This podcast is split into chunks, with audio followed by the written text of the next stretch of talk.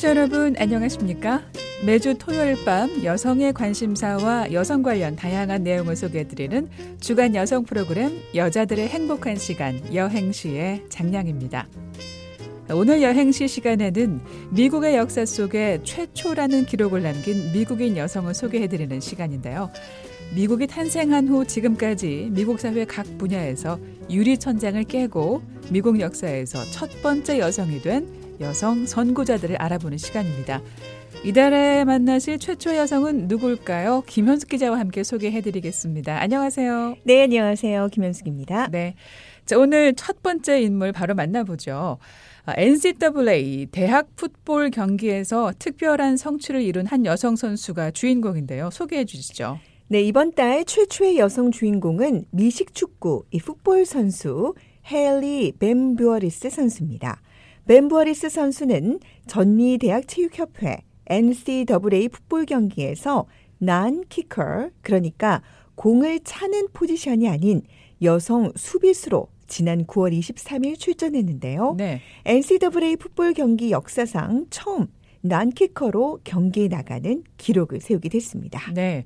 자, 경기 내용과 선수 소개하기 전에요. 우리 청취자들을 위해서 전미 대학 체육협회 NCAA에 관한 설명을 좀 해주시죠. 이 조직이 생긴 지가 100년이 넘었죠. 그렇습니다. 이 전미 대학 체육협회 NCAA는 미국 대학 스포츠의 주요 관리 기구인데요. 위험하고 불공평한 체육 활동으로부터 청년들을 보호하기 위한 목적으로 1906년에 설립됐습니다. 네. 교육, 안전, 공정을 우선시하고요. 대학 선수들에게 최고 수준의 경쟁 기회를 제공하고 있다는 평가를 받고 있지요. 자, 이 협회에는 미국과 캐나다 1,100여 개 대학이 소속됐고요. 체육연맹 그리고 기타 제휴 조직으로 구성된 만큼 NCAA는 미국 스포츠계에서 중요한 역할을 하고 있습니다. 네. 그 많은 대학교의 운동 실력 또 환경 등 꽤 다양할 텐데요. 그래서 이들 학교를 세 개 군으로 나누고 경기를 치르죠? 맞습니다. 디비전 1, 2, 3, 즉 세 개 군으로 나뉩니다.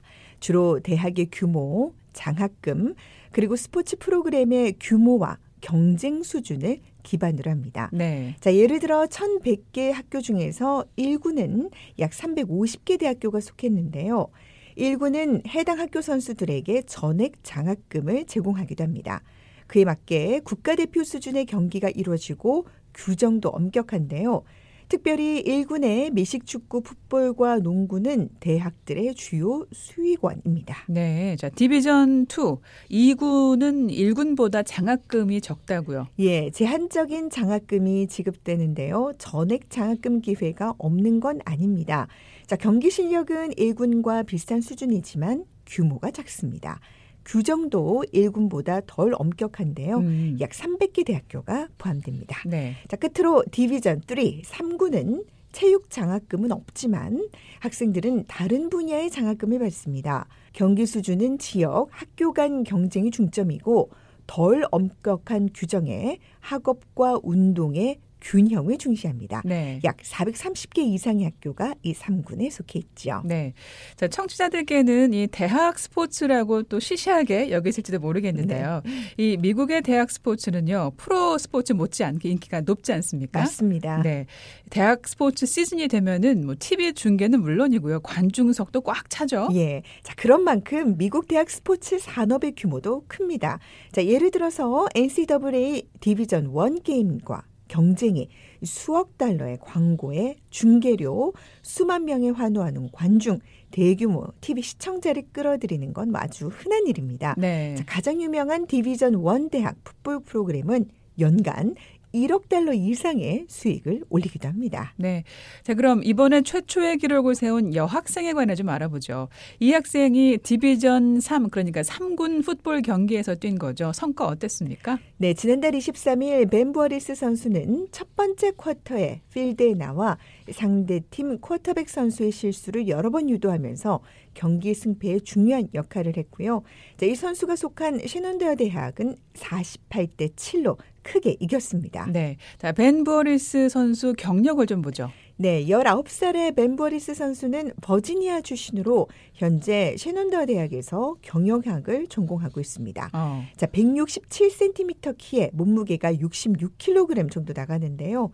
이번 경기에서 최종 수비수로 뛰었습니다. 네. 자, 이 선수는 고등학교 시절에 이미 풋볼과 농구 양쪽에서 뛰어난 실력을 보여줬다고 합니다. 이 셰넌도어 대학에서 뛴 거는 이번이 첫 해입니다. 네. 자, 미국의 주요 언론들도 이 선수 소식을 많이 다뤘던데요. 벤버리스 선수 소감도 한번 들어봐야죠. 네, 벤버리스 선수는 워싱턴 포스트와의 인터뷰에서 나는 여성이 할 수 있는 것, 내가 할 수 있는 것을 다른 사람들에게 보여주고 싶다라고 소감을 말했습니다. 불가능했던 것을 가능하게 했다고 느꼈고 그것에 대해 매우 기뻐했다고 신문에 전했습니다. 네. 그런데 지금까지 미국의 그 프로 풋볼 리그에서는 여성 코치는 나와서도 여성 선수가 뛴 적은 없었는데요. 그런데 앞으로 기대를 해봐도 될 것 같은 게요. 이 대학 풋볼 경기에서 수비수 최초 벤버리스 선수 말고도 키커로 뛴 여성들 몇 명 있단 말이죠. 네. 잠깐 알아보죠. 예, NPR 보도에 따르면 1997년 리즈 히스턴 선수가 윌라멧 대학의 키커로 대학 풋볼 경기에 출전해 점수를 얻은 첫 여성이었습니다. 자, 그런데 이 윌라멧 대학은 NCAA 소속은 아닙니다. 네. 자, 그리고 2003년에는 케이티 나이다 선수가 NCAA Division 1 A 게임에서 필드골이나 추가 점수를 얻기 위해 차는 임무를 담당하는 place kicker로 점수를 올렸고요. 네. 2020년에는 사라 풀러 선수가 파워5 대학 풋볼 경기에 출전하는 첫 여성 선수가 됐습니다. 네, 이 파워 5라면은 미국 대학 미식 축구 최상위 리그 경기 아니겠습니까? 맞습니다. 대학 미식 축구 최상위 리그 파워 5는 사우스 이스턴 컨퍼런스 SEC를 포함해 빅10, 빅12 등 다섯 개의 컨퍼런스 풋볼 리그를 지칭하고요. 70개 미만의 대학이 속합니다. 네. 미국 프로풋볼 선수의 약 70%가 이 파워5 컨퍼런스로 불리는 최상위 리그 출신 선수인 걸로 알려졌습니다. 네. 자, 사라 풀러 선수가 여성 풋볼 선수로서 어느 정도의 실력을 갖췄는지 알 수 있는 대목이네요. 자, 풀러 선수를 파워5 최초 여성 선수로 만들었던 2020년 경기 코로나 팬데믹 기간에 열렸었죠. 맞습니다. 당시 21살이었던 남부의 명문 대학 밴더빌트 대학의 사라 풀러 선수가 미주리와의 경기에서 키커로 나왔습니다. 팀의 많은 선수들이 코로나 때문에 격리 중이었는데 그런데도 그녀는 경기에 출전했지요. 네. 당시 풀러 선수가 소속된 밴더빌트는 0대 41로 아이고. 완패를 당하긴 했는데요. 네. 하지만 풀러 선수는 여성이라고 해서 할 수 없는 것은 없다라는 소감을 밝혔습니다. 당시 풀러 선수가 소녀처럼 플레이하라라는 문구가 적힌 헬멧을 써서 화제를 모았는데요. 네. 이 문구는 여성의 스포츠 참여를 독려하기 위한 비영리 단체 이름이었습니다.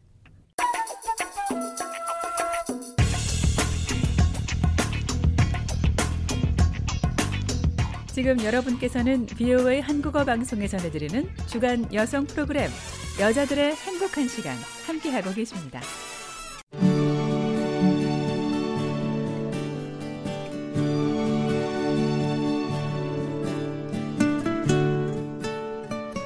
저희 VOA 방송에서는 여러분의 의견을 기다리고 있습니다. 전화 이용하셔서 음성을 남겨주시면 되는데요. 미국 전화번호는 1-202 205-9942번입니다.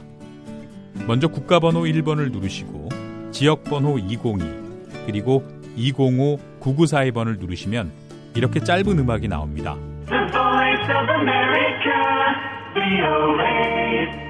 이 소리가 나오면 77번을 누르세요.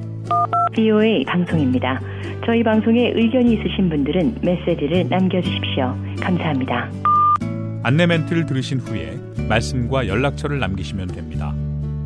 미국 전화번호 1-202-205-9942번 여러분의 많은 이용 바랍니다.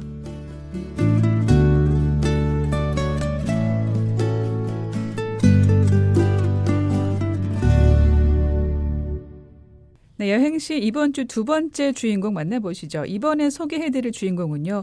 어, 최초가 아니라 유일한 이런 수식어가 붙는 여성입니다. 바로 주 방위군을 이끄는 유일한 흑인 여성이죠. 네, 제닌 버크헤드 소장이 그 주인공인데요. 2023년 4월부터 메릴랜드 주 방위군 사령관으로 복무 중인 미군 이성 장군입니다. 지난 4월 3일 웨스무어 메릴랜드 주지사의 지명을 받았는데요. 당시 무어 주지사는 주군 최고 지휘관은 메릴랜드 군의 지도자라고 설명하면서 버크헤드 장군의 지도력을 매우 신뢰한다고 말했습니다. 또 버크헤드 장군의 기록은 메릴랜드 주 최고 군 지휘관의 자리에서 봉사할 준비가 돼 있음을 증명한다. 라고 지명 이유를 밝혔습니다. 네. 이 메릴랜드 주 상원은 바로 며칠 뒤에 버크헤드 장군의 주 방위군 사령관 인준안을 가결했습니다. 네. 자, 메릴랜드 주 방위군 사령관의 임무가 뭔가요? 네, 무어 주지사가 버크헤드 소장을 지명하면서 지역이나 주 전체의 긴급 상황, 예를 들면 폭풍, 화재, 지진 같은 재난 상황, 그리고 지역 사회를 혼란에 빠뜨리고 공공 안전을 유지하기 위해 개입이 필요한 시민 소요 등이 발생했을 때 주 방위군이 나서게 된다고 밝혔습니다. 네. 자, 그러니까 버크헤드 소장의 지휘 아래 이루어지는 것이고요. 그리고 대통령의 요청이 있을 때 주 방위군은 미국과 전 세계에서 미국의 이익을 방어하기 위해 훈련받은 부대를 제공한다며 그녀의 임무를 소개했습니다. 네. 자, 이력을 좀 보니까요. 대학교 등록금을 고민하다가 여군이 된 거더라고요. 예, NPR 보도에 따르면 버크헤드 소장이 대학 등록금 때문에 어머니와 함께 고민하던 중에 버지니아 햄프턴 대학교에 학군 군 간부 후보생 ROTC 장학금을 신청했는데요. 네. 자, 원래 입대는 전혀 생각해 본 적이 없었다고 합니다. 네. 자, 학비를 마련하기 위해서 모든 가능성을 생각하다가 이 ROTC 장학금을 신청하게 된 건데 음. 그때부터 삶이 바뀐 겁니다. 네. 뭐 자기 잠재력을 그때 발견한 건 아닐까요? 예, 그렇게 볼 수도 있겠는데요. 네. 버크헤드 소장은 대학에서 정치학 학사학위 과정을 우수한 성적으로 마치고 메릴랜드 대학에서 일반 행정학 석사 학위, 미 육군 대학원에서 전략 연구 석사 학위를 취득했습니다. 네. 자, 버크헤드 장군이 주 방위군을 이끈 그 최초 여성은 아닌데요. 군 고위 지휘관 가운데 여성은 아직 드물지 않습니까? 그렇습니다. 보도에 따르면 2021년에는 육군 현역 장교 5명 중 1명 미만이 여성이었습니다. 자, 해병대 장교 중에 여성은 9%에 불과했습니다. 네. 자, 그런 만큼 버크헤드 장군은 자신의 진급을 자랑스럽게 생각하면서도 이 자신이 30년간 복무한 후에도 왜 군대가 여전히 첫 번째 기록을 깨는지 궁금하다고 말했습니다. 네. 그러니까 여전히 뭐첫 번째 여성이 탄생하는 것이 중요하고 좋지만 두 번째, 세 번째, 네 번째가 나오기를 원한다는 말이죠. 네. 자, 지명 받았을 때 밝혔던 소감도 함께 들어보죠. 예, 지난 4월 사령관 지명 당시 흔들리지 않는 헌신으로 메릴랜드 주민을 위해 봉사할 것을 약속했는데요. 주방위군의 임무가 중요하며 무엇보다 우리 육군, 공군, 연방 그리고 주 민간 직원과 자원봉사자들의 사심 없는 봉사를 믿는다고 말했습니다. 네. 이 군대라는 게 그 어느 분야보다 남성 중심 아니겠습니까? 맞습니다.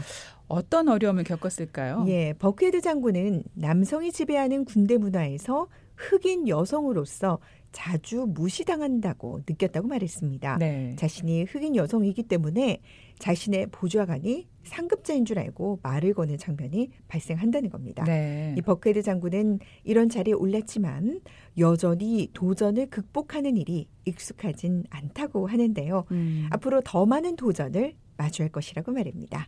자, 그중 하나가 모병 활동인데 네. 이 메릴랜드 군대뿐 아니라 미군의 군 병력 전체에 대한 문제라는 걸 알고 있다고 말했습니다. 네. 자, 이번 주 여행시에서는요 최초의 여성과 유일한 여성 두 인물 소개해드렸습니다. 어떻게 들으셨습니까? 지금까지 김현숙 기자였습니다. 수고하셨습니다. 네, 감사합니다.